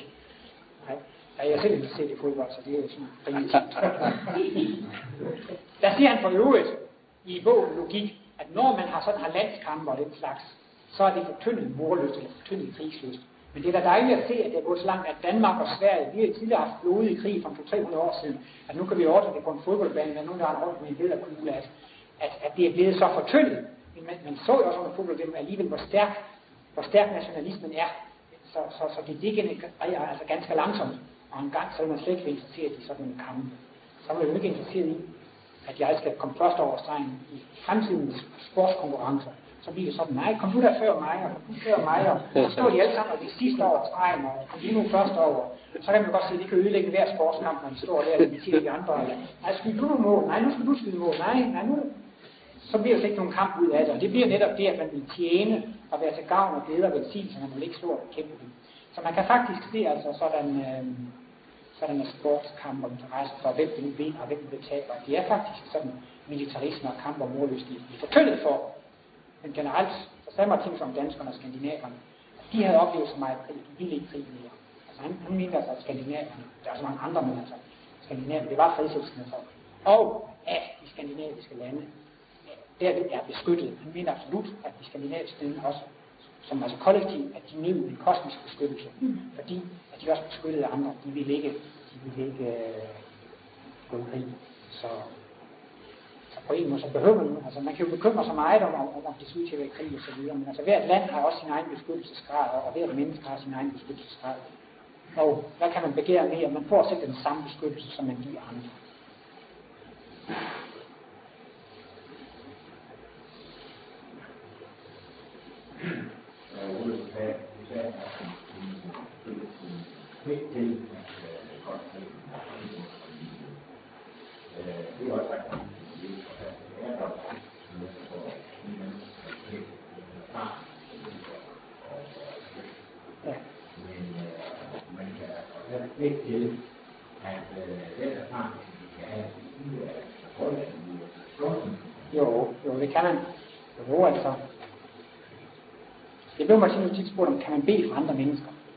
Så svarede jeg klart, ja, det kan man. Det kan man. Og øh, hvis et menneske er syg, kan man så bede for dem? Så, ja, det kan man. Men hvis nu det er det menneskes skæbne, at det skal have den sygdom gennem en overrække, det forhold kan man ikke ændre på. Men han sagde ligefrem sådan, altså, hvis, hvis man bad til, at de måtte få styrke og kraft og glæde, altså man kan, man kan jo bede til, at det menneske må alligevel kunne glæde sig over livet, sådan den situation. Det kan få en dejlig tanke, en dejlig oplevelse osv. Og Martinus har engang sagt, at det kan ligefrem gå som næsten en slags karma, skæbe en bølge, en impuls fra det menneske, det bliver for. Og det kan den, der bliver for ikke vide. Men når den impuls kommer, så vil vedkommende føle et behag. Mennesker kan fx føle, ah, det er da egentlig dejligt at eksistere. Livet er ikke så galt som det er. Det er også andre øjeblik, hvor vi synes, åh, det hele er for surt, det altså, er så. Men det kan jeg vel sammen til. En gang så sådan lige føle, ah, det er da egentlig dejligt at eksistere. Det er da dejligt at være til. Og det kan være sådan nogle øjeblikke, at der er nogen, der bedt for en. Og i alle fald, så kan man, kan man altså bede for andre, og de vil komme til at opleve behag og, og en glæde ved at være til. Så det er jo helt parallelt med krigen. Altså er det en, der er syg, man kan bede for et sygt menneske. Man kan også bede om det, man bliver rask, men det er de bliver det kan der skæbne. Men det nytter alligevel noget at bede for dem. Altså, de kan få kraft og styrke og, og, og, velvære. Så, så det er jo det der, man siger, det er ikke et spørgsmål om, hvordan man har det, det er et spørgsmål om, hvordan man tager det. Der kan man altså sige, at der kan man jo vel højst grad få selv få kraft og styrke til at tage det på en anden måde. Man kan også få lov til at hjælpe til med at give andre mennesker lidt energi til at tage det